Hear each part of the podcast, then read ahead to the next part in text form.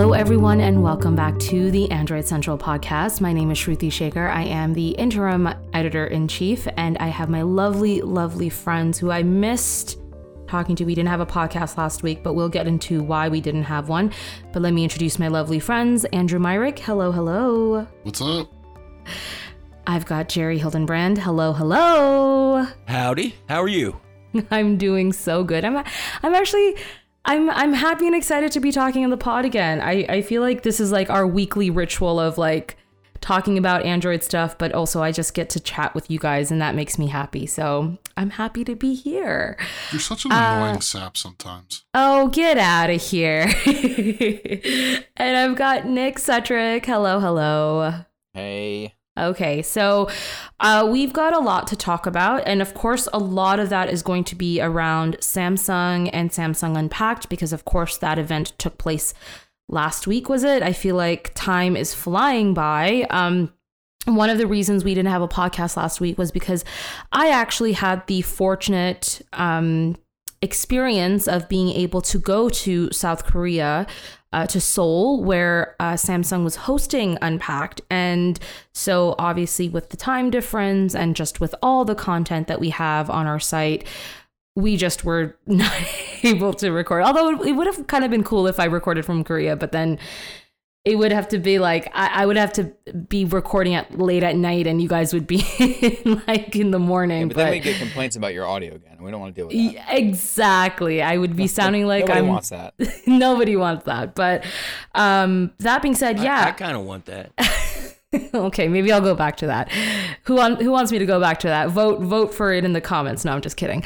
Um, okay, I want to briefly briefly talk about Unpacked, and I want to talk about this trip to Korea. And it was obviously very interesting because um, there was a handful of journalists, a handful of influencers, uh, whether it's TikTok, YouTube, um, whatever you want to call it. And then there was um, media partners, and then there was also media analysts, right? So uh, a whole bunch of different kinds of people that were there, and uh, I, I, think they split people up based on like what their activities were. So yeah, you know, we did get to go see Samsung Digital City, which is Samsung's headquarters in in Korea, and that was really awesome. We got to see you know the history of Samsung and where they started off um, back in the 50s and 60s and like the first microwave, the first TV, the first refrigerator, um, and it was really cool. And I and I also got to hang out with Daniel Rubino, who is the editor in chief over at Windows Central, our sister site. So that was really fun and that was exciting.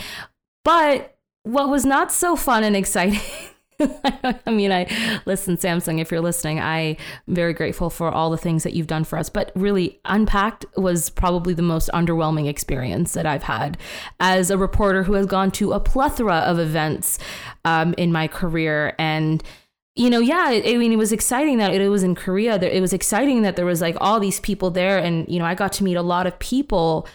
But like, it, it wasn't so exciting. And i think i think part of and we're going to talk about that in this in today's episode. I think part of the reason why it wasn't so exciting was because the devices that were launched weren't that exciting. I mean they were just you know the next iterative devices aside from the flip 5 which probably had the most difference in design most of these devices i mean like they weren't that impressively different. And ah.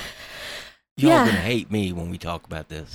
I know, but let's segue into the first article that I want to talk about, which is an article that Jerry wrote just right after Unpacked. Um, it's titled Samsung's Galaxy Unpacked 2023 was bigger, better, and boringer. Which I mean, like again, I like to make up words. Oh, it was. It was. It. It kind of was. That's how boring. you know you're a great writer. Like you invent yeah. your own dictionary. Look look at Dune. You got to look in the last like 15 pages to figure out what the heck the book's about because all the words are different. exactly. This is a Jerry article. We'll have we'll have a little uh, index at the back to figure out what Jerry's articles mean. but yeah, I mean, Jerry, why don't you tell us your thoughts? I mean, I think you, you can kind of speak collectively for everyone on this because we all kind of felt it, right? Like, even while I was watching Unpacked, again, will not take away from the experience that I had. Very grateful for Samsung for inviting us. Very grateful for this opportunity, but like I could have watched it on a stream mm-hmm. at, in my hotel room or in my room in Canada. like I, I didn't have to fly 13 hours to watch this event. Tell us why you wrote this article, Jerry, and why why do you think Samsung even decided to have this event to begin with and that too in the way that it did in Korea? I know people listening to this are, aren't going to believe me when I tell you going to events like Samsung Unpacked always sucks. You, you, the first time you do it, it's great. The second time you do it, it's kind of cool. But by the third time, it just sucks. It's nothing but work. It's no fun whatsoever. So you, you, they they they do it when they want you to have an in-person reaction to the products they announce. The problem is sometimes, like this time, the products they announced weren't they didn't have anything catchy that just jumped out at, at you and like, oh, that's so cool. But they still had to have an event because every company has them now. They they just Samsung cannot be the only company that does not hold an event when they're launching high profile products like the Fold and the Flip. They just can't. So they did it and and you know the event was boring mostly because we already knew everything in, in advance and the devices themselves didn't like I said they didn't have any big flashy changes for the most part.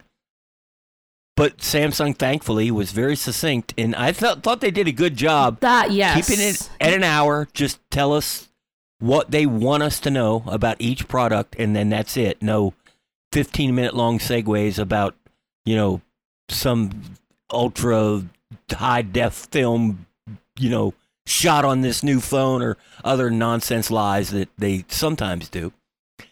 But uh they it's like they were compelled to hold this event for something that I think would have been just as informative for both journalists and consumers if they took over their own website with a big announcement. Right.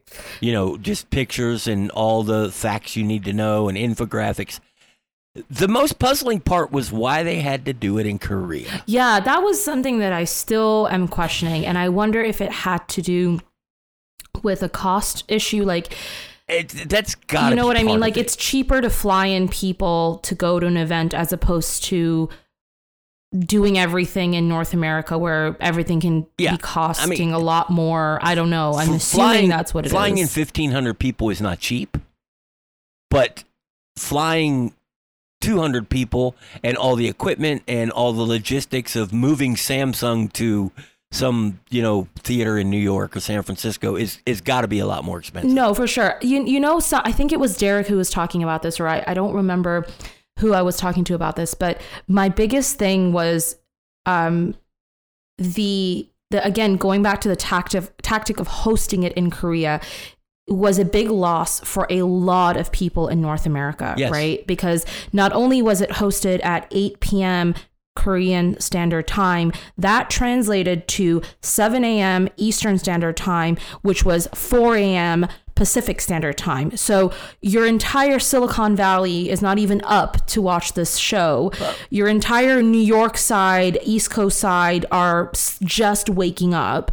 They're on the road going to their office. Yeah, and it's They're, it- they're not going to be watching, you know, an unpacked event. It and, was and you're trying to coordinate with Europe and you're trying to coordinate with Asia. Like it just it didn't make sense to me that they did this. At the time, I, you know, my first thought was, well, they did it for the Korean audience. They that's their home team, quote unquote, and they wanted to hold an event in Korea. It saved them money, so let's do it. But then they did it at a time where most people in Korea weren't going to watch it either. Uh, right, absolutely. You know, yeah. it's just I get it. Maybe this is the time where anybody that wanted to could have an opportunity to watch it. If you know, maybe it's too late for some people or too early for others, but this was the best time they could do it.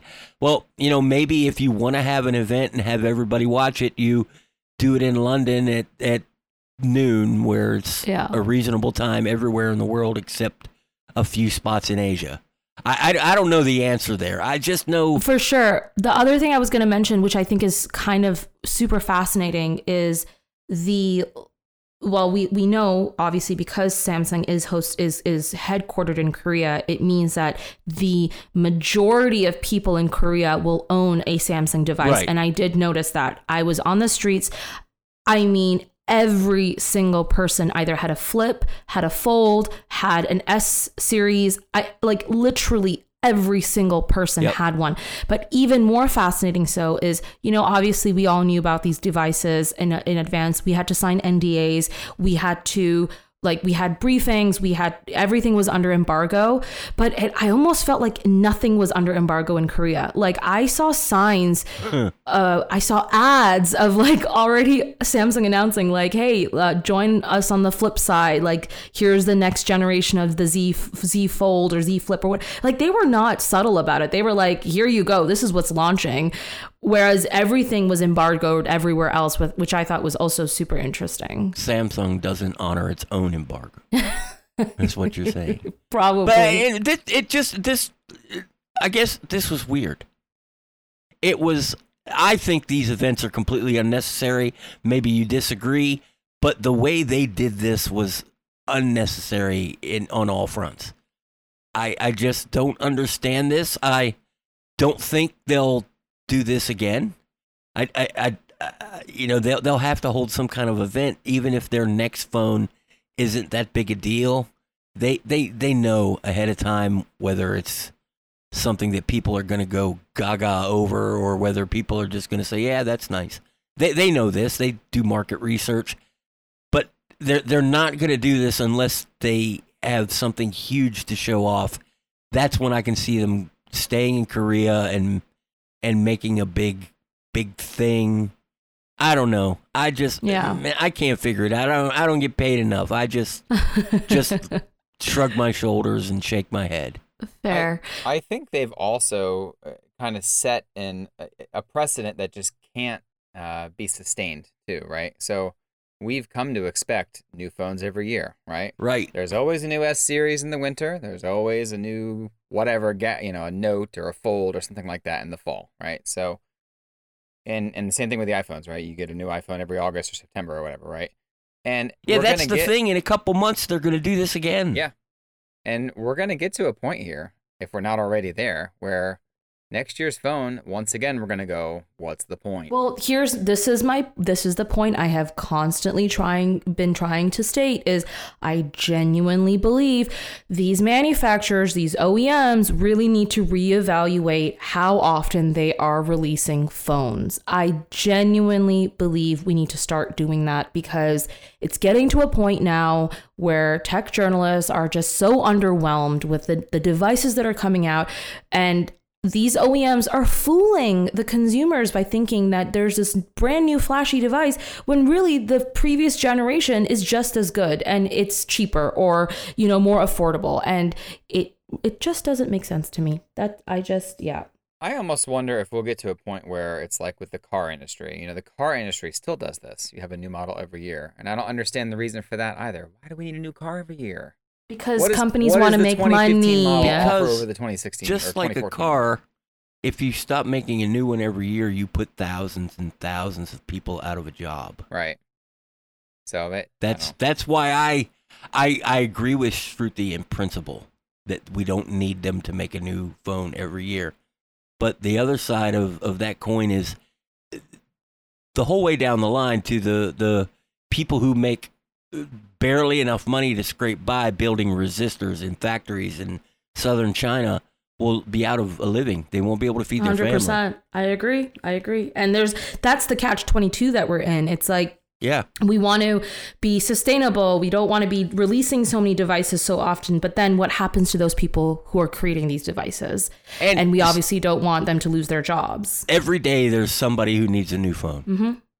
It's true. So, I mean, I guess they can just buy this year's model. I think maybe the problem is they tell us how much better this year's is than last year's when it's not really. Mm-hmm. Right. Mhm. And uh, now, does the car industry do that? I I don't really care about cars, so I I'm Yeah, not they, they they do. The the smallest, I'm smallest. assuming they do. Yeah. I'm, I'm a big gearhead. The the smallest change in a vehicle just warrants tons of unnecessary praise from themselves. They praise their own work. so it's the same. Yeah, it's exactly the same. Okay. All right. Okay, so I wanted I want to talk about because yes, okay, sure, you know they announced these phones, but I want to talk about um, the very very first impressions. We don't have our reviews out yet, but we do have so many amazing editorials that have come up, and I want to talk to specifically Nick because you went to the content capture, which was um, a few days before Unpacked, and you got a chance to actually see the devices before any of us have. I know, Andrew, you have the Tab S9 in your hands right now. Um, Michael has the, the Galaxy Watch 6, and then Derrek is getting the, the Z Flip 5, and then obviously, Nick, you're getting the Z Flip Z Fold 5. You're doing the review for that. But because you got to see all the devices, can you give us like a, a quick rundown?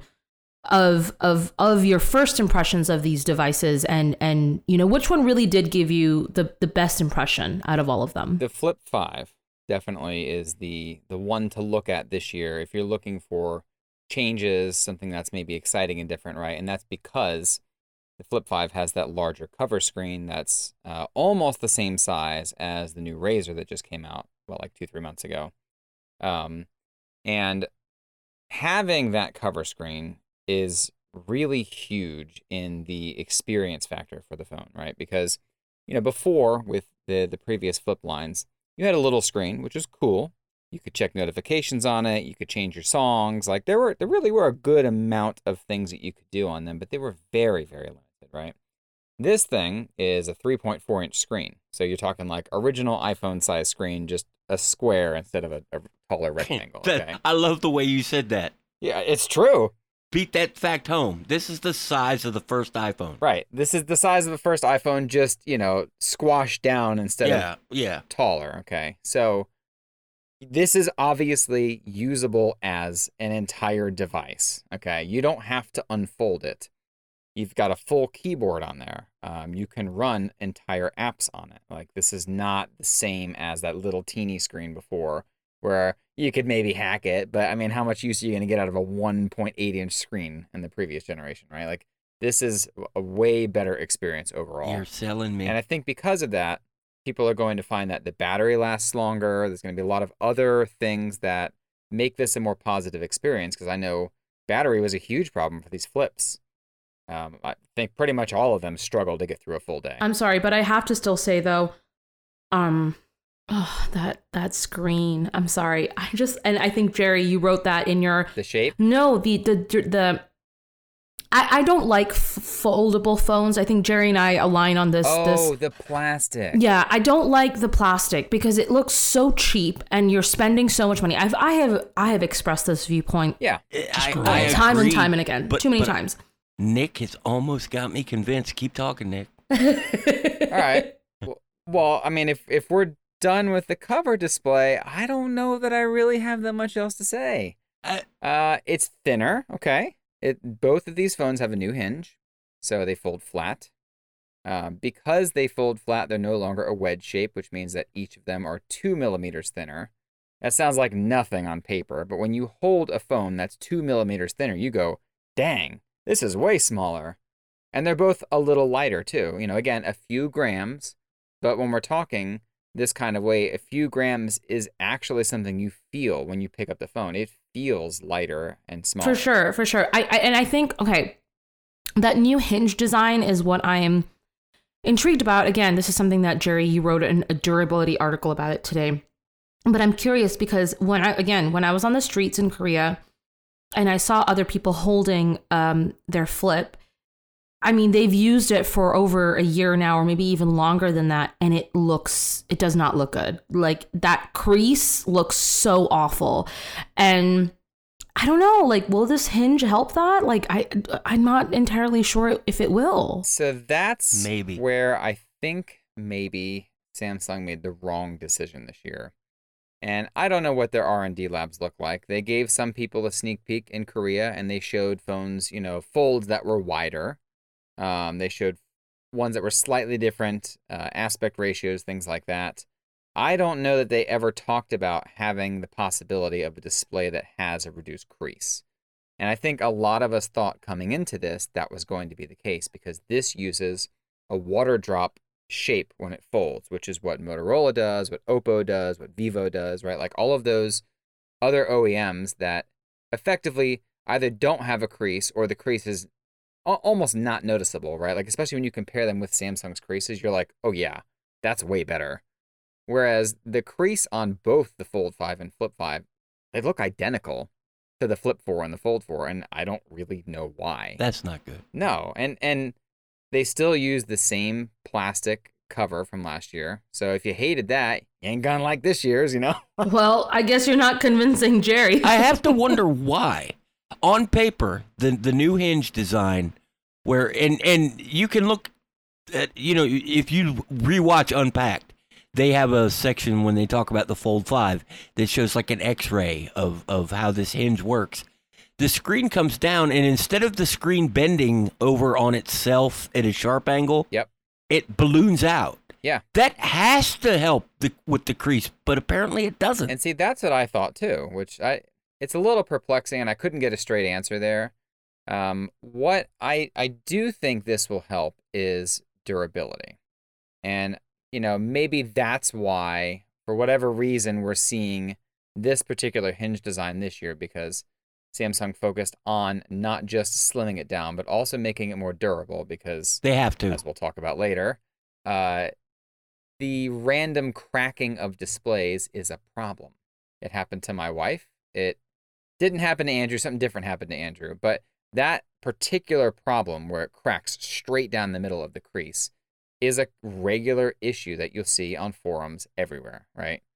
And I don't know what percentage that happens with, but from what I can tell, other phones that use this water, stro- water drop style bend don't seem to have that same problem, or at least that same number of posts where people are just like, "Oh, my Oppo whatever cracked today," and maybe that's because five people Yep. bought them. But Yeah, there's going to be more people complaining about Samsung because more people bought Samsung, sure, but it's still a concerning thing to see. There's enough people saying, "Look at this POS" or "Look what happened," that it's it's it's too many. right. And and the issue I I think mainly is that this is not the consumer's fault. It's not like somebody dropped No. their phone on concrete face first and it broke, and they went, "Oh, look what Samsung did," right?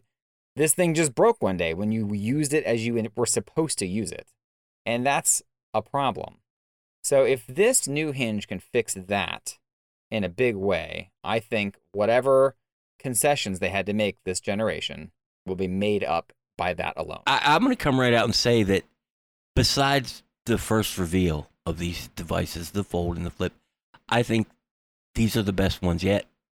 And I think that I'm more excited about, especially the Flip, than I ever thought I would be. Yeah, I, I, I would agree with you on that. I, I think also partly because I so truly loved the design of the Motorola version of this phone that I that when Samsung released it, I was like, okay, they're actually um doing something with this.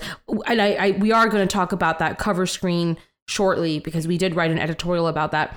But I I am equally excited as you are, Jerry. I, Yeah, this this addresses a lot of my personal issues. right. right. with the devices. I you know I can't speak for everyone, but I, I like what I saw with the hinge design and the, especially the cover display.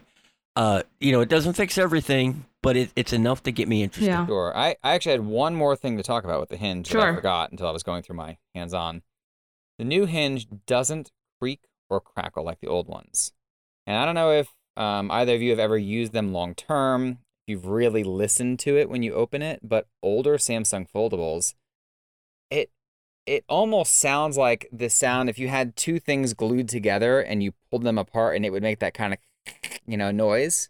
Yeah. That's what it sounded like every time you opened one of these. You can go to Best Buy and take the one that people have flipped open a thousand million times, open it, and you'll see exactly what Nick is talking. I know what he's talking about, and I've yes, never and owned I've one. even like like with the Flip Three. Once I got the Flip Four, I peeled the Flip Three screen protector off because I was like, all right, I don't need this thing anymore. Even if it does break, whoop whoop de doo. It's sitting in you know whatever.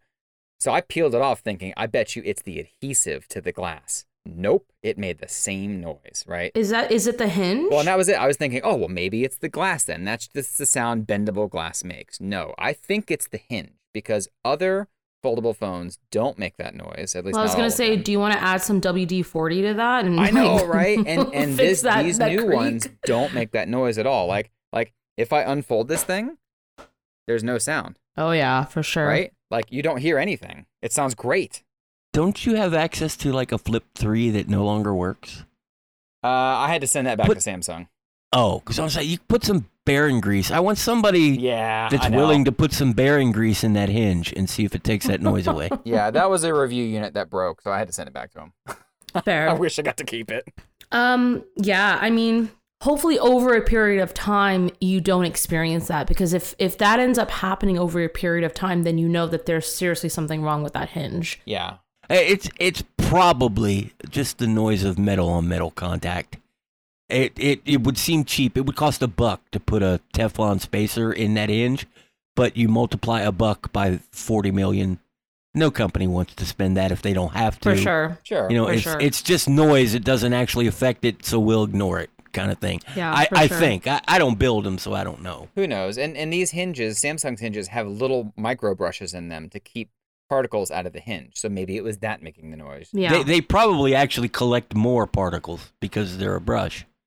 If you think about it that way, that brush is going to be filled with the gunk that it's trying to wipe away. Yeah, I think that's just a word they use that people know. I don't. Yeah. I don't think that's really what the thing looks like. Oh well, I guess uh, you'll have to you'll have to update us when you get more information on that, Nick. Um, but let's take a quick break because I I have um I want to deep dive into some of the content that we did write based off of these phones, and I think two of them are probably my favorite articles that we've written in a while. So I'm excited to talk about it. So let's take a quick break, and we'll be right back.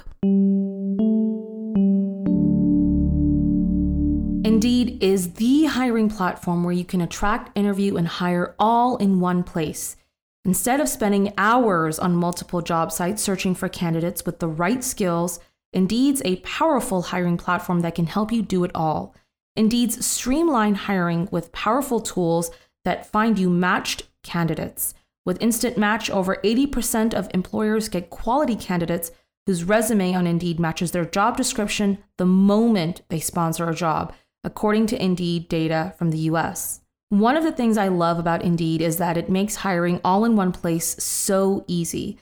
Candidates you invite to apply are three times more likely to apply to your job than candidates who only see it in search, according to US's Indeed data. Start hiring now with a $75 sponsored job credit to upgrade your job post at indeed.com/acp. Offer good for a limited time. Claim your $75 credit now at indeed.com/acp. Indeed.com/acp. Terms and conditions apply.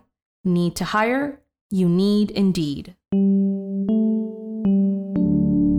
Okay, so let's start off with an article that Derrek wrote. Um, it's titled, uh, if I can pull it up, The Galaxy Z Flip 5's large cover screen still has room to grow.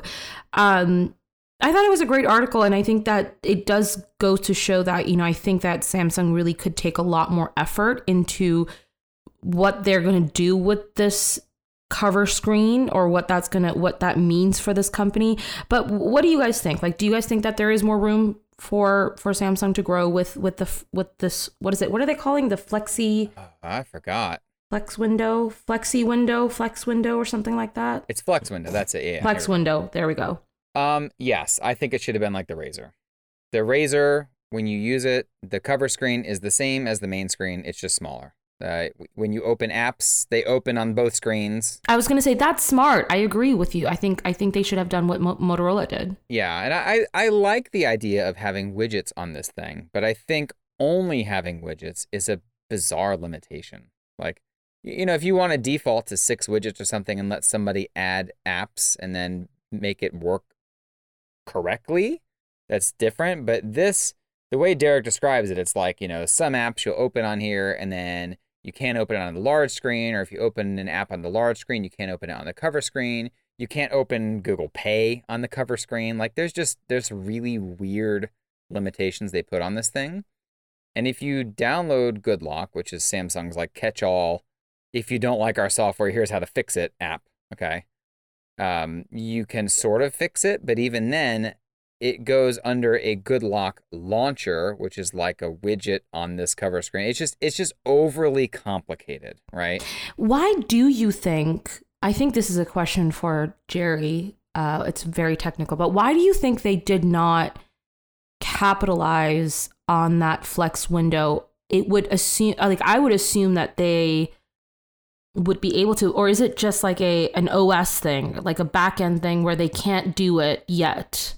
I I'm pretty sure they can, but it would be complex. It would, you know, let's let's say that you add a a, a second screen that just mirrors what's inside.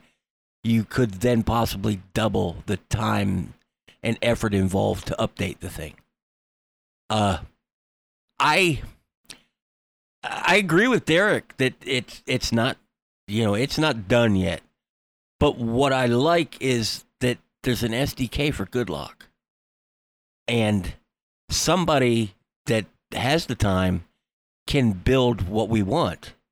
And yes, you have to install Good Lock and, and yes, there are limitations, but this is still open to do a lot more than what we've seen so far.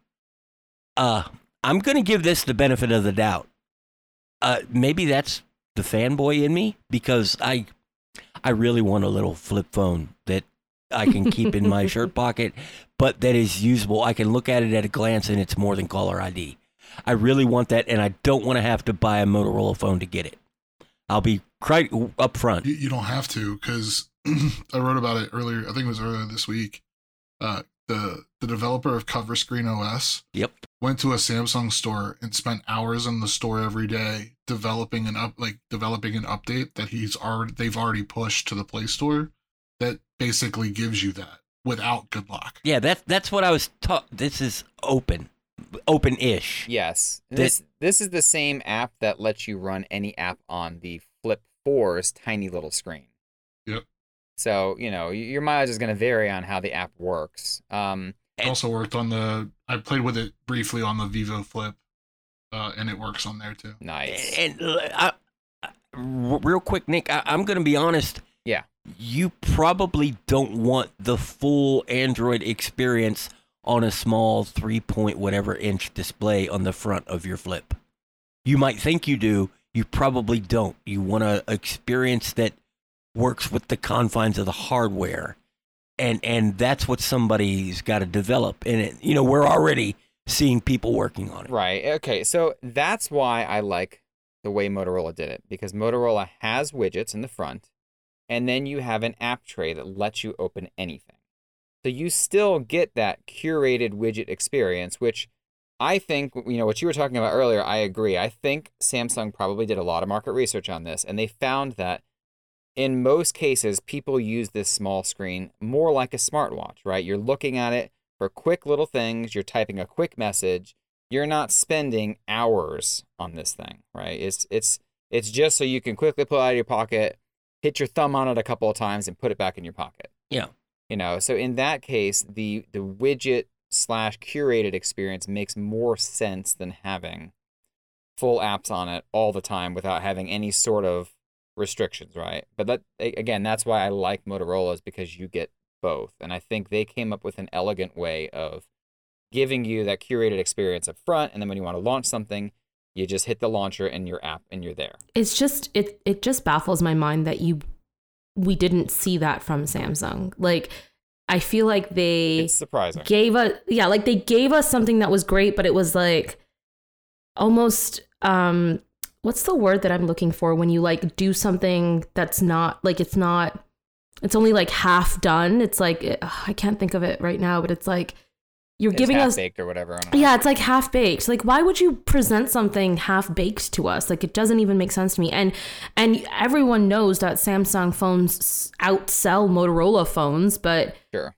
like, so why would you not want to pres like give that option? I think it would have been Right. so much more seamless and and cool. Well, that, that's what I was saying. I think doing it this way let Samsung's internal software team have an easier job, but the toolbox is there so you can get what you want using the Play Store. That's fair. I don't think that's the best solution because you can never count on an independent developer being around forever. You just can't because there's just not enough money in, a, in Sure. it a lot of time. Mm-hmm. But that's the solution I think they went with. I think it's also ironic because multitasking on this little screen, ironically, is better than the big screen out of the box because all you do is pinch on the screen and all of your widgets are right there for you to single tap switch to.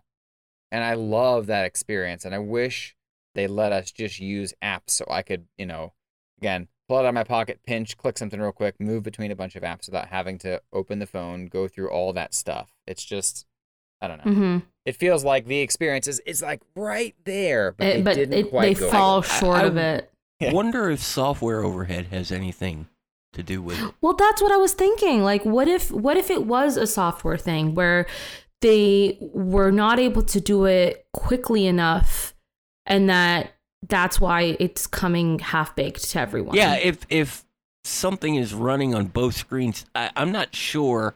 Uh, Michelle will be the one to ask. Does that mean it, it, it has to be running twice? Mm. If so, that's a lot of overhead to put on the hardware inside.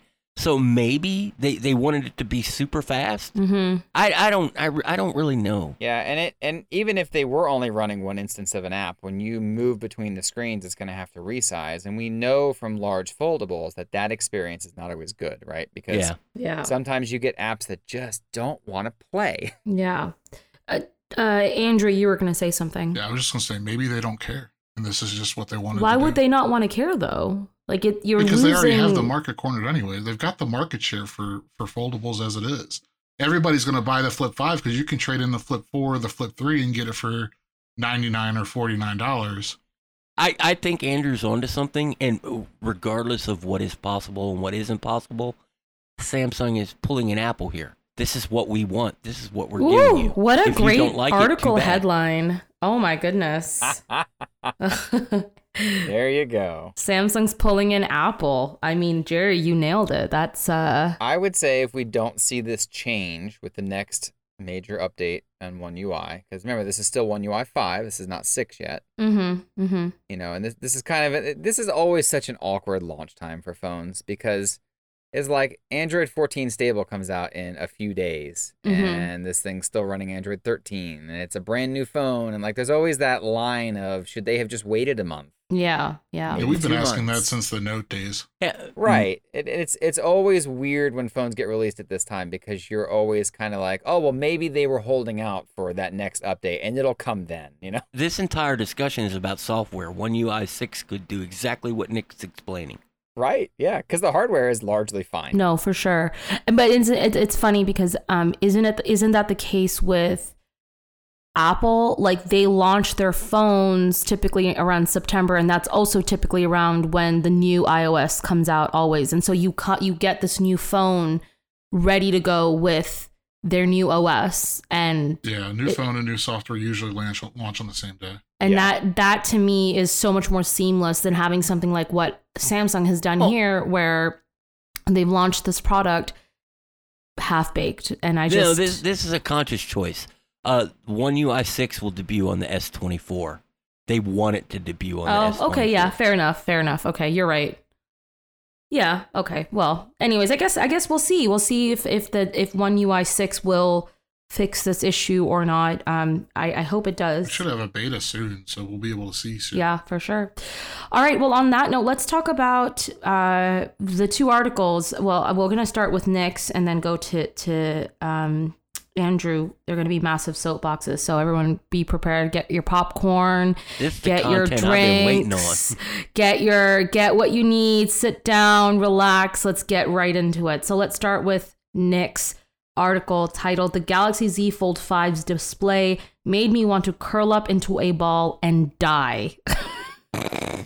I, Nick, I just a little bit was- of, of hyperbole there, Nick. I legit was worried about it, but like I was- seriously, you know, it makes funny- me feel awful. Funny enough, I actually was contemplating whether we should change that headline, but like I know how much you've been suffering and it, it is it is so awful. Like having to go through what you've been going through the past several months sounds excruciating and I'm going to let you talk about it, but obviously for those listeners who have not been paying attention to, to Nick, He has been suffering with PMW, which this which is a PWM. PWM, PWM, which is um, a sensitivity issue with uh, something, something, something, the light on your phone, and I'll, I'll just explain it. if Way to explain, Explain it, it. Shruti. explain it. Okay, I'll shut up. Gold Go. star All for right. trying. All right, that's fine. Gold star for trying. I love it. Okay, so long story short, bunch of phones nowadays, instead of actually reducing the power to the display, will flash at you several hundred times per second. So when you have 50% brightness, we'll just say, some phones in that period of time of a second will flash at you 240 times. Half the time it's off, half the time it's on. Okay. And your eyes perceive this as it's now 50% dimmer because when you flash things quickly at human eyeballs, like, you know, when you watch a movie, for instance, it's no longer a collection of static pictures. The thing now moves because your eyes are perceiving that movement. In the same way, your phone screen flashes at you, and your eyes then perceive that it's dimmer or brighter depending on how often that display is on in that period of a second. Okay. So, what I've learned over the last several months since I've figured out this is what my headache problem and eye problem is, is that certain phones flash at different rates. Okay. Uh, typically, phones that use Samsung AMOLED panels have worse flicker rates than phones made with Visionox or LG OLEDs. And typically, LCD phones do not flash at all. I say typically because there are some, for some unknown reason, that decide they love flashing, so they still do it. But there's no reason an LCD inherently needs to. And there are ways for OLED companies to not flash them at you the way they do. But this, for whatever reason, is determined as the most cost effective solution, the best way to prevent burn in. I'm sure there's a million different reasons. The problem is, none of these companies want to talk to me. And Motorola is the only one that actually sat down and told me, this is why we do it. This is what we're doing to help people who are sensitive to it. And I feel like they're the only ones offering a sort of a full range of solutions. Now, with that said, we also have other companies like Honor, Asus. Um, inadvertently, nothing is also doing it, but they told me that wasn't even a consideration in their design process. So it's sort of an accidental. Uh, they picked the right display that just didn't burn my retinas out, right? Um, yeah. So I- dealing with this issue in the last couple of months has been crazy. I can't tell you how many times I have messaged Andrew, like at 10 o'clock at night, be like, dude, look at this crazy thing that I found. And it's it's it's been the craziest rabbit hole for me. I think the thing the thing that is the most surprising to me is two things. First, that no company is talking to you about this uh, except Motorola, which was I mean I'm, I'm I'm really glad that they were actually eh, you know agreeing to sit down with you, but also that I mean, you've been talking to me about this for months. You've been reaching out to researchers, you've been reaching out to experts, and no one wants to talk about it. And it's so bizarre. Like, why? Why doesn't anyone want to talk about it? It's like some secret thing that they want to, like, not. Like, I just, I don't get it. I can't speak for a phone OEM, but the reason it's done the way it's done is because it's cheap. Yep. I can tell you that it's cheap. Uh, Nick, unfortunately, I think you're, if you haven't already, you're going to get to the point where you realize Samsung phones are not for you. This is never going to change. They are never going to change how they do it. There aren't enough people affected by this to make them want to change.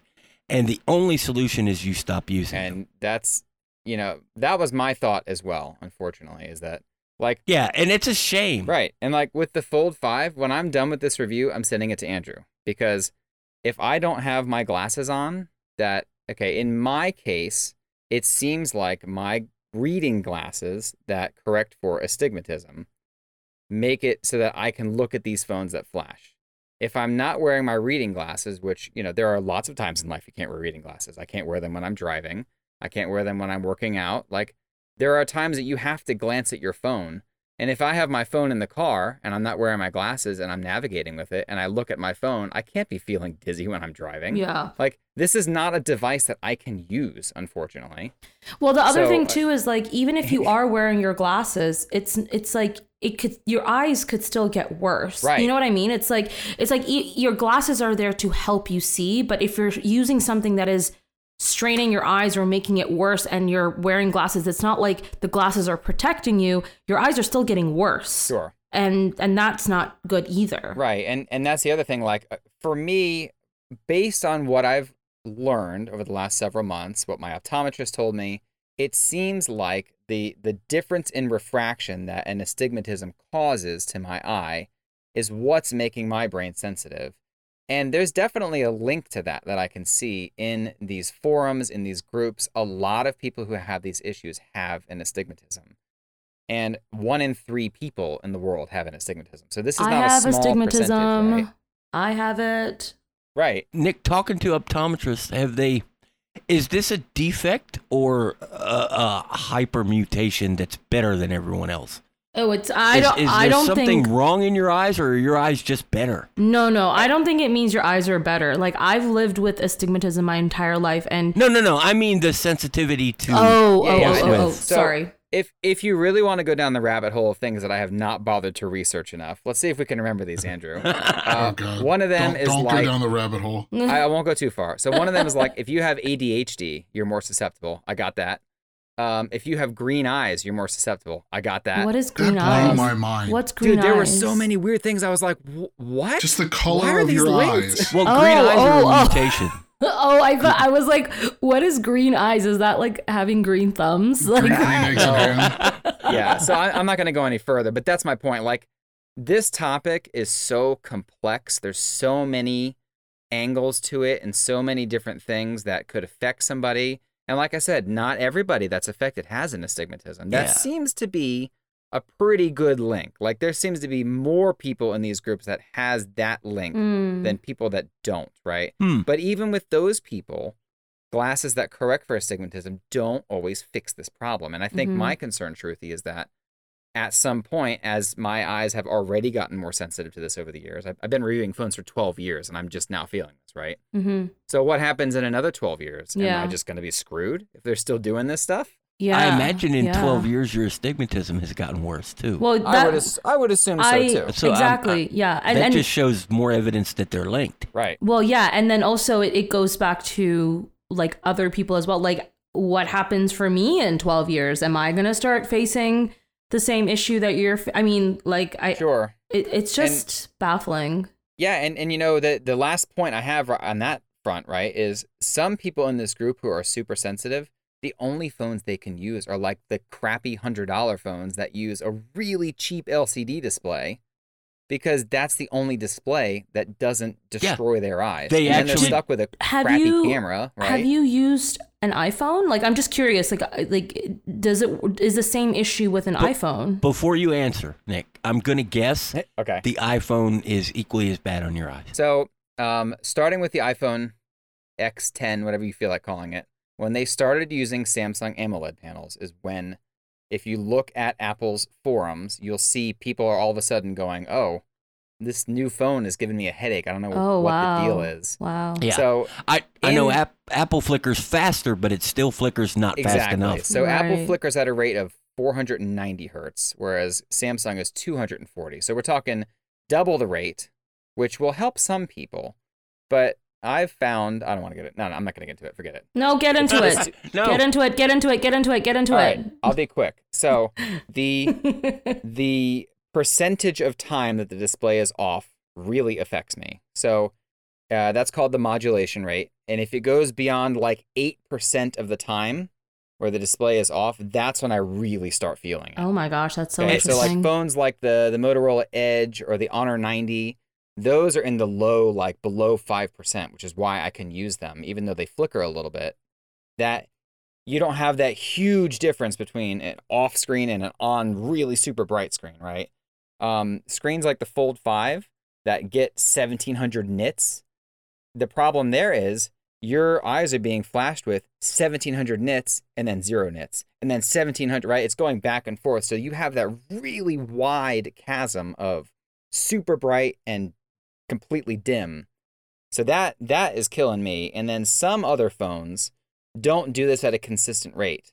So while let's say one phone every tenth of a second turns off and then turns on on an even interval some phones will be like oh every third of a second and then an eighth of a second and then a 13th. You know, like that number will change. And when it's like that all over the place, that also seems to really piss my brain off. God, that's so crazy. so I, I think for me, it's those two, but it might be different for somebody else because these things do so many things. I guess it's not inherently a bad thing, but they just depend on if it flickers on and off, that means half the time it's in the state of powering up or powering down. That's what makes it look dim. That's the cheap way to do it. It's ingenious and it works, but yeah, I guess it seems more okay to me because it doesn't affect me. Right. I, I can only imagine because I can take my phone and put my finger on the slider and turn the brightness low, high, low, high, and I see it. Uh, I can only imagine if my brain sees that 250 times a second.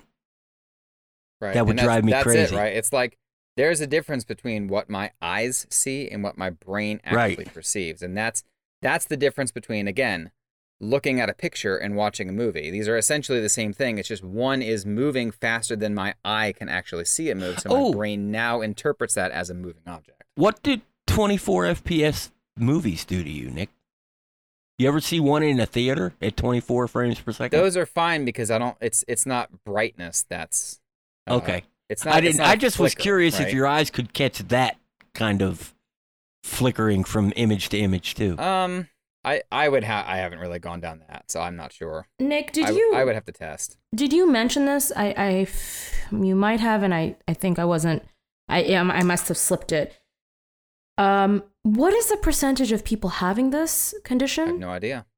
I'm because I think that would have no determine. I think that would determine a future, like, thing. Like you know, uh, what's the word that I'm looking for? Why can't I think of any words today? A, a future solution. A future solution for this problem, because like if I think one of the reasons why no one is talking about it and no one's doing anything about it is because the percentage of people who have it are probably so low that these companies can still get away with it by using a cheaper product like Jerry mentioned. I and know I- how to fix this. Sorry, I know how how this gets fixed. how do you fix App- it? Apple fixes it, gets on stage, and calls it an accessibility issue. Oh yeah. Correct. Then That's every company fixed. turns around and fixes it. Yeah. Yep. And and we're seeing a little bit of that with like Honor, right? Right. Interestingly, all of this is coming out of China, which makes me wonder what have they done in China research wise that we I- haven't done anywhere else? You know, and it's also possible that Chinese people are more susceptible to this. hmm right. Maybe we it's don't a know enough. thing, It's knows? genetics, Well, yeah. Again, isn't isn't there? I th- uh, again, I'm pretty certain there is a genetic thing with eyesight. Like a lot of Asians have myopia and astigmatism. Like it's a lot more prevalent in Asia. At least I remember because growing up in Asia, I my doctor told me that, which I thought was interesting. I mean, even more localized, like you know, Yeah. areas of China, Yeah, are, the people are more susceptible. probably. That that could Probably. be possible. Yeah. I, I I really hope they find a solution to this because it's so frustrating. Um, I would love that. That'd be great. Yeah. Andrew, were you going to say something? Because I'm about to jump to you right away, right now. Like we are going to end this podcast on an incredibly high note from you. I was just gonna comment about uh, another potential upcoming foldable that Nick might have problems with. Oh yeah. Uh, the the rumor is that the the OnePlus Open's being delayed because they're switching displays to a Samsung display, Yeah. Which would mean that un- unless there's something different with this new display, that Nick would probably still end up having the same problems. Yeah. I mean, you know, that was announced what is it like last week that or earlier this week that they that phone is is likely going to get delayed. Um there's not anything different. If it was something different and better, it would be on a Samsung phone first. Well, Nick, good luck, man. we Welcome love you. to the world of Motorola, Nick. We love you. I'll keep uh, preaching from my soapbox. but you you can you important will listen. can you can use Google phones, no? dude, don't stop. Yeah, don't I- stop. no. I won't stop because I can't use these phones and I want to. I can't use Bluetooth earbuds. It doesn't matter if they're cheap, they're expensive because they all have noise canceling, and I hear that hiss and it gives me an insane headache within yeah. two three minutes. Yeah. So Right. I feel you at a different level. I just can't do it, right. and and I just had to not do it, Nick, and that's not fair. are you able to use Pixel phones? Because I feel like you are, right? Like you you haven't had an issue with Pixel phones. Um. So Pixel phones for me have been okay at 100% brightness. Oh God, I can't go below 100% at all. Oh God. So your battery lasts about twelve minutes. Yeah, I was gonna say that sucks, Right. man. Um. It's it's not ideal. Uh, I really like the Pixel Folds. I've been trying my hardest to use it, but it's not ideal. Don't don't do that to yourself. Well, I mean, well, Just I'll don't. probably just go back to the Edge Plus, and there call you go, or or Oh, just go lord. Motorola, man. Get you. A, that's a- that's what I'm saying. The Motorola Edge Plus. It's oh, I, I just they don't they don't make a fold. They only make a flip, and I don't want a flip. I want a fold. Yeah. Well, beggars can't be choosers. Okay. Right. Let's go to Andrew's fold. Okay, piece. let's talk about Andrew. We're going to end this podcast on an incredibly high note, aka Andrew's soapbox, which is I'm very excited for. Uh, so, Andrew has been dealing with an awful situation. We're going to get him to talk everything about it, but his article is titled My Galaxy Z Fold 4 Nightmare and Why I Am Skipping the Galaxy Z Fold 5. Andrew, take it away. Tell us what's been going on.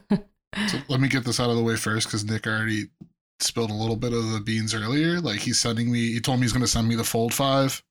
Um, so I don't want people to be like, oh, you're still going to use the Fold 5 anyways. You're contradicting yourself. No, I'm not spending $1,800 of my own money on the Fold 5 this time around. Uh, and I wouldn't because I. It's basically about two months ago, right before Prime Day happened. I used, I opened my Fold 4 I looked something up, closed it, put it back on my desk. 10 minutes later, I picked it back up, opened the screen back up, and it was black. Closed the screen, figured my battery died, plugged it in, turned the phone back on after it got like 20, 30% charge. The cover screen powered up fine. Opened the screen again, black screen again. Was like, okay, maybe there's a software update. So I did the whole thing again, closed it up, char- plugged it in, waited for it to boot back up. Checked for a software update there's nothing. Checked again for a software update because you know you need to check three four five six ten times for a software update on android to actually come through for once. Nothing. My fold 4's inner screen is dead. Like don't know why don't know what happened. I've had the cracking that we were talking about earlier in the hinge since day one i got it a year ago and 20 days it'll be a year and 20 days Did you spend your own what- money on that? yeah Okay. i bought the fold 4 myself Okay. So I so that that makes a big difference. launch. Yeah. That, yeah, okay. pre-ordered on pre-order. That's why I like started out with uh, what I said before, because I I paid my own money for, and I have since the Fold Two. Um, I've, I've had the Fold Two, the Fold Three, and the Fold Four. Uh, anyways, so I I pay Samsung Care Plus, which is ten bucks a month or fifteen bucks a month or something like that, so that because I know that I'm living on the bleeding edge with these foldable phones. I'm coming out of pocket on the, the, the phone itself. I want to make sure that if something happens, I'm covered in one way or another. It's not just, oh, I dropped my phone and I'm screwed. I warranty or not, I'm covered. Go through, spend 20 minutes on the website on Samsung's website trying to figure out the right button to push because none of them say click here to file to book an appointment. You have to click a learn more button at the very bottom of the page and then it takes you to a different website to book through the uBreakiFix slash whatever partnership that they announced um, last year. Book the appointment, go in. They don't have any of the parts. They have parts for other phone, other color phones, but because it it's a potential warranty problem, they won't swap out my gray green, which is available through carriers and at Best Buy. It's not a Samsung exclusive color. It is available everywhere, but because it's green and not black or beige, they don't have any parts. Okay, cool. Three weeks go by, and I have to call them, call uBreakiFix once a week. They don't re- follow up with me, even though the parts were supposed to be there a couple of days later. I end up going back again. They still don't have the parts. Okay, so then I called Samsung. Samsung's. Um, I called Samsung. I talked on the phone for an hour about what I can do. Meanwhile, one hand never talks to the other. I had to re explain myself multiple times between talking to the general support, warranty, Samsung Care Plus, um, tech support, level two tech support, back to Samsung Care. Nobody talks to anybody. None of the notes that you hear people typing away at on the phones, they get transferred. None of them do. So I don't know what they're actually typing on the other end of the line. I'm not knocking these people for doing their jobs. I'm just saying that the system's broken. It's been broken for as long as I've been into smartphones. Anyways, they tell me that there are two other locations that I can try that I live near. I live in a fairly rural, not Jerry rural, but fairly rural area. Hey, Yeah, I know. Easy West Virginia. So I, I go to both of those other locations. The first one's another uBreakiFix, which is about 45 minutes away. The per- people at that location were fantastic. Um, like called their manager, like the their their bosses, to see if anybody had these gray green parts. Told me that I could have the phone repaired cover screen because they said it was a cover screen. I needed to have the cover screen and the inner screen replaced for whatever reason, which they didn't explain to me why, but that's besides the point. I could have the phone repaired using black parts for a black Galaxy Fold 4, but I'd have to come out of pocket 600 bucks. What? I'm not pe- I'm not spending another $600 to have a phone fixed that I paid $1800 for out of pocket plus $1500 or $15 a month for the last 11 months. It's just not it's not happening. So then my last line of defense was Best Buy. Walked in, waited at the Geek Squad, waited in line at Geek Squad, had a kid come up to me and I and asked me if I needed help. I started explaining what was happening, and as soon as I took my phone out and said the word Samsung, he said, "We don't do that here." Oh my god. I had to walk around Best Buy steaming because I was so mad that this kid just cut me off.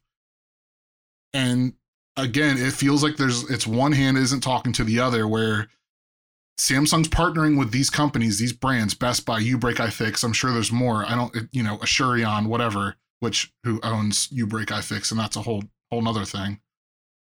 And I get told we don't do that here, even though Samsung told me on the phone, this is one of our partner locations that you can go get your phone fixed at. So where I'm currently at, pardon me, is my only option to get my Fold 4 fixed is to send it into Samsung, hope and pray that it doesn't get stolen because that's a thing that happens. Hope and pray that they don't try and make up some cockamamie story about how it's it's physical damage X, Y, and Z. You're gonna have to pay out of pocket anyways, which does happen, and that and hope that it gets back here, back in my possession without getting stolen or screwed up in shipping. Which again, if you go browse the Galaxy Fold subreddit for the last three years, it happens. Good lord. All of the things that I mentioned happen. There, it's you know not like super widespread. I mean, you can go look at the the Google Pixel sub the subreddit and see all the horror stories about trying to get phones repaired, just regular slab Pixel phones repaired through Google. It's it everything's a nightmare. It's all a nightmare. It just sucks when Samsung will stand up on stage, Google will stand up on stage and say, "Guys, we're we're you know we're trying to make it easier for you. We're partnering with these companies. These companies have brick and mortar locations that you can just walk into. You can have your phone back, your foldable phone back in a couple of hours." I tried to do that. I didn't tell anybody who I wrote for. I didn't tell anybody who my parent company was. I didn't try and pull any strings with people who have contacts. I didn't try any of that. A normal person going through these steps, and I am two a month and a half later still without a phone that works. Part of that is my fault for not shipping it sooner to Samsung, but I've had some other personal stuff going on. It's absolutely absurd, and all it is is just them blowing smoke up I'm- our asses. Curious as to two things. You know what they say about curiosity? it could kill me. Um, two things. Okay, so the first is I wonder if you were treated the way you were because of your location. And the second thing is when you were scouring your forums that and you were doing your research, where were some of the people based? Like were they based in more populated cities where a you know, it, it, getting access to parts is a lot more accessible versus in locations where you are like again going back to that rural concept like because because i i wonder if that if that Wald- Waldorf, Waldorf is about an hour from DC. Yeah, it, So I I'm think not- it's important that you tell people you're like 30 minutes away from the fourth largest metro area in North America. Yeah, I'm I'm an hour and a half, hour and forty five minutes from Baltimore. I'm an hour and forty five minutes from DC. The two stores that I went to after the first one, it's an hour to Baltimore. It's an hour to okay to DC. So like I'm not actually in the sticks. Okay I'm just okay. close to the sticks. okay got it But it, I mean, this is all user error. If you hold the volume button down and press the power button, it'll just fix Jerry, it. I swear, I will drive the three hours to where you are. And Hey, that's You- what I you read. Fold him up. no, apparently, I mean, apparently, according to, to to certain comments, like it's my fault for buying a special color, even though it's available in every. It was Okay, available in every but store. but but also wait hang hang on a second hang on i want to just take one quick second stop reading the comments everyone's gonna Yeah. find it's the first time I read the damn comments. I know, but everyone's gonna find faults in something that you, you did. They're gonna read your thing, pinpoint one little thing, and be like, "Oh, you did this, and that's why it didn't work." Just don't read the comments. Okay, you can continue now. But no, wait, back back to the color. I, I I didn't. I've been following this saga and making fun of you for about two months now. Uh, they could put a black back on that phone and replace the display like today, but they want to charge you six hundred freaking dollars. Yeah, Yes, that one's not. That's messed what up. I was told. That's what I was told. It would cost like five hundred and seventy something dollars.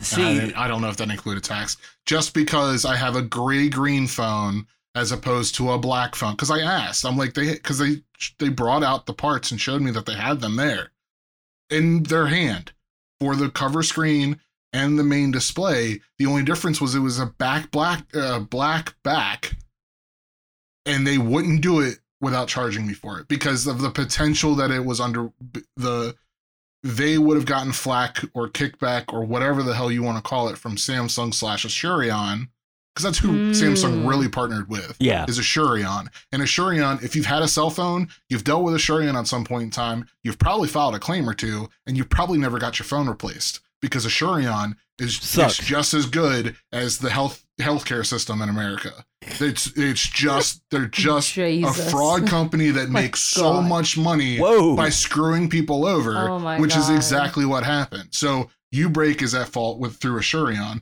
and Samsung's at fault because I my phone broke two months before the new one came out, so nobody had stock of colors anywhere Mm. for whatever stupid ass reason. I just I just think it's it just makes no sense to me. Well, I mean, yeah, okay, your Man, case my is blood is actually boiling. Thank you guys. Mhm. That's what we're Listen. Listen, um, what I think is most problematic about this entire situation is, yeah, you getting charged the five hundred dollars or like potentially getting charged for it, to them not having stock of it. But three, this process should not be as hard for the average consumer. And the fact that you did not mention anything, the fact that you didn't say, you know, who you are, whatever, and you went through this process as a regular customer, I I find that so problematic. Like we uh, what gives? like we know people who know people, the collectively between the four of us who could have. I probably could have gotten this fixed.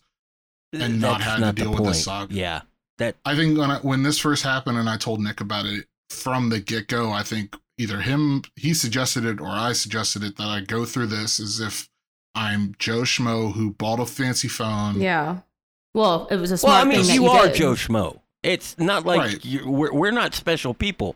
We deserve the same experience that everybody deserves. But that's what I'm Right. saying. That that you you dealing with this experience makes me think how many other people are dealing with the same exact experience and how many of those people decide to pay the $500 on top of the $1800 that they spent for this really wait. expensive phone. and, and and 15 bucks a month. And 15 no, bucks a we month, cannot yeah. forget that part. Yeah. Andrew's paying Exactly. extra to be treated special when problems like this come Yeah. up, and instead he's treated like yeah. And that's that's exactly why I liked Andrew's article and why I know you aren't glad for it, but I'm glad you put yourself through the pain of dealing with this because It gives us a perspective. it's a real, Yes. it's a real this is a thing. real example. This is not you going, "I'm Andrew Myrick from Android Central. You got to fix my crap, or I'm going to write something bad about you." Right? Like, this it's Yeah. not that. yeah. No, and like the whole point of me trying to get the phone fixed, honestly, wasn't to keep it. It was to trade it in So you could get the new one. So I could get the five. so you Because could it give was them more of your money. Oh my god. It was to give Samsung more of my money yeah. Because they're trade. I mean, a thousand dollars. You can't resell. You can't resell the Fold Four right now, even in pristine condition, for a grand. Samsung's giving you a grand to trade in a Fold Yeah. Four, so it knocks the price down to eight eight hundred dollars out of pocket, which is an absurdly good deal that I wanted to take advantage of. I wanted to give Samsung my money again, but I just couldn't. Okay. Like I can't. What is the solution here then? What what okay, we obviously know the crux of this is the partnership with another company that maybe not be treating their customers as well. uBreakiFix it offering you that 500 deal, which is ridiculous. The time that you spent doing this, the, the number of people and levels you had to go through for customer service to get what you needed to get. What needs to change here? And how do we how do we get Samsung to do that? Samsung's already on the the track, and they have been for the past 15 years of copying Apple. Maybe, maybe, just maybe, copy Apple and actually take care of your goddamn customers. True. I could take my phone to the Apple store, book a Genius appointment because that's a whole nother thing, anyways. But like, at least I can book an appointment at an Apple store. Have if my phone, my iPhone's broken, take it up to the Apple store, and if I don't have a replacement that day, they'll ship it to my house overnight at no extra cost to me. Yeah, they do do that. I, I mean, that's the only thing that I can really think of because the, the- obviously, and again, this might have just been bad timing with the Fold 5 coming out, but I'm not the only person who's been dealing with this either. That that's not the way to think of it. The Fold 5 didn't come out. The Fold 4 was their flagship foldable phone at the time when this happened. The best phone that they offer at the time. And not only their best phone, but the phone that they claim to be a very like exclusive for business savvy customers, customers who are all about productivity, and that's why it's priced at the price that it is. Like you would think they would offer some level of special service for people who are spending that much money for such an expensive device. I mean, And it's just, it just like, it just sucks because, and I've told, you know, Nick will tell me about his PWM stuff. I'll tell him about, I miss my Fold. mhm. like I I bought the Pixel Fold like a week and a half ago because my Verizon store had it in stock, so I picked one up. And I love it. I love everything about it except for one thing which I'm going to save for a different time, but it's making me still miss my Fold, my Fold Mhm. 4, Mhm. and I can't use it. And I'm not buying a Fold 5. Even if Samsung asks for re- units back, Does whatever the hell the case might be, like I'm not buying a Fold 5. Does this prevent you from buying any of Samsung's devices out of pocket, Andrew? I have thought about it and haven't come to a conclusion, but I'm heavily leaning towards not purchasing another Good. Samsung phone That's a that's a big statement. a long time. Yeah. Because it it burns. Yeah. That's what we I- can do. I spent my money and got Yeah. bent over for it. That's uh that's a that's a big statement and that's a statement that's going to affect Samsung. Maybe maybe it might not affect them fully, but it, it is it, it is not it's not a good thing. And trust me, as soon as I get my phone actually fixed, like I, I do need to call them and get a shipping label, whatever. I'm canceling the Samsung Care Plus immediately, even if the day that the Fold 4 gets back here and I press that cancel button on Samsung Care Plus, that is the last time that I'll they'll get money out of me for the foreseeable future.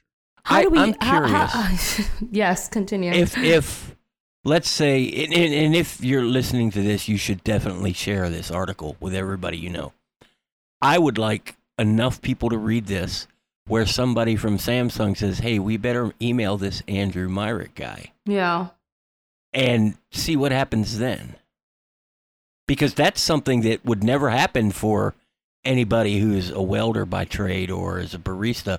Eh, That Samsung is never going to care what you have to say. Well, no, uh, but didn't that happen to Nick? Like, he wrote something and then, uh, oh gosh, what was it, Nick, that you wrote? That was Chris and the earbuds. I know. no, no, no, no, no. with. It wasn't. It, maybe it was Chris as well, but I think it was Nick as well. He wrote something and then about how one of his devices got cracked or d- broken or something, Maybe it was the flip. and then they emailed you, Nick, if I'm not mistaken.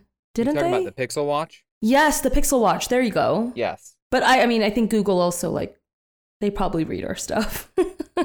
Yeah, uh, Google is Google follows Yeah. tech writers. That that's Google has a very good PR team. Yeah, they have Yeah. a they have a good PR team. Yeah. for well, I. Samsung has a good PR team They too. do. They- they have a And fantastic It one, wouldn't yeah. surprise me if somebody in one of the office somewhere hasn't already read this oh yeah, and said, "Hmm, this isn't good." yeah. Uh, but Samsung, don't don't email Andrew and give him any special treatment Yeah. without giving everybody Yeah. spe- the same that treatment. that that don't do it. Yeah, don't do that. I mean, That's if you want to give me special treatment, I, I will take a full five. Okay, but but I will write an article about how you only gave special treatment to somebody who has a platform and said bad things about your phone, and you treat everybody else like they're yeah. under your heel. Yeah, that's not You know that's what? not good. Samsung can give me a uh, PWM alternate just for me, and I'll take it.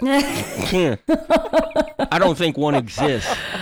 Oh my gosh. Okay, well, Uh. listen, listen. On that note, really, I mean, I think the the end comment I want to make about everything, unless Andrew, you want to continue with your soapbox, which I'm happy if you want to. I mean, really, we love when you have a good rant. But I think the end result of all of this is like two things. I think two things I, I want to take out of this podcast is one, companies really need to start rethinking their cycle of products that are getting released. And two, companies really need to start taking into consideration how much money people are spending on their devices and actually care about, you know, when things get broken and people need help. And it, we're not in a good time economically. And for Samsung to assume that people can just spend whatever they want, you know, and, and not get the right treatment is just unacceptable. No, no doubt. I, I like working on old cars. When you talk Galaxy Fold, that's enough money for me to buy a car I can rebuild in my driveway. it's it's uh, it's absolutely unacceptable. Um, yeah, I mean, unless you guys have anything else to add to to everything that we've talked about, I would love to get to the point of the conversation that I know all of you hate me asking, but I love asking it, which is what made you happy this past week. what made you happy this past week, Shrika? I don't want to go first. I always go last. I want to go first while we're talking about Andrew. Okay. Andrew, I got because I had another experience where a product went bad and it wrecked a bunch of stuff, and the company really stepped up. Uh, I'm not going to say any company names. So I don't want to give anybody expectations. but the power supply on my gaming computer, uh, I, I, I thought I had a problem with my video card and it went bad, and then other things started going bad. The power supply just wigged out. I don't know what's wrong because I sent, had to send it back. I didn't get a chance to look, but it was sending out too much voltage and fried a bunch of components inside my PC. And I'm like, oh God, I can't afford to get all this replaced. The company that made the power supply, they got it in the mail. They looked at it and said, oh yeah, this is bad. They cut me a check to replace. They gave me fair market value of all the parts That's amazing. that went bad. That is amazing. That is that just that's unheard of. And I really want to say the, the you know if if you can picture like a pirate ship and it had three sails and and and you picture that logo and and if it would be on a a PC part, it, that might be the company I'm talking about, but I'm not going to say their name. Good job. Corsair. Uh, they did me so good. They, I, I'm I'm g- and I'm going to turn around and recommend their parts to anybody who who asked me what parts should I buy because of it. So it was good a good PR move on their part too. Good for them. They they're out a little bit of money for a company that size. This is peanuts. Uh, they made a customer happy who's going to stay a repeat Mhm, customer, mhm. and I'm going to tell all my friends about it. Amazing. So that's how you handle I love that. you know something like Andrew's issue. I love it. Who wants to go next? I can go. Okay. So my mom and stepdad, I hate these titles. I'm so bad with titles like that. Anyway, they were in town this past weekend. Um, haven't seen them in a little while. We decided to go out uh, blackberry picking. We were trying to go fun. peach picking, but for whatever reason, none of the orchards around here have them to pick this year. And we show up at the blackberry place, and lo and behold, it's the last day of blackberry season. Wow. Which, you know, great timing. So we're going out there thinking, ah, we're going to get, you know, slim pickings on you know, whatever's available. These freaking blackberries were like half the size of my hand.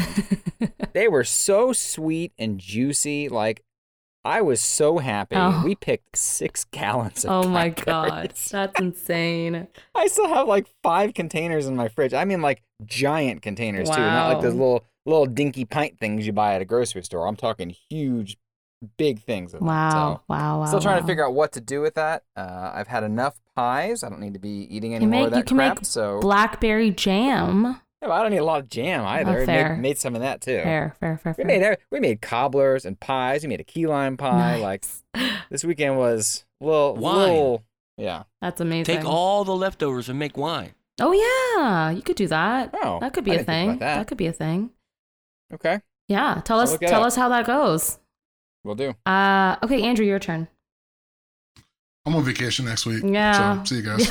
Bye. Thanks. Thank you, Andrew. Thanks. Hey, Andrew, have you checked for software update on your fold that might fix the? I'm on vacation just to drive to West Virginia to put my foot up Jerry's butt. Fair enough. I don't care. I ain't afraid of you. oh my I didn't gosh. say you were. Oh my gosh.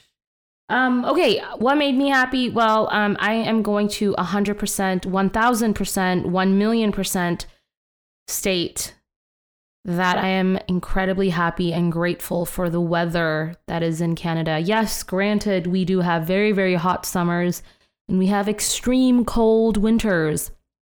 However, uh, as a person who lived in Asia for her entire life and then going to Korea and experiencing the level of sweat I have sweated in my life, like, I am so grateful for the weather we have in Canada. I mean, I, I genuinely, like, there was one day where we were walking and I, I kid you not, I think my knees were sweating. Like my eyeballs were sweating. Like I was sweating so much because the humidity and the heat combined together was like, oh my God, it was next to nothing.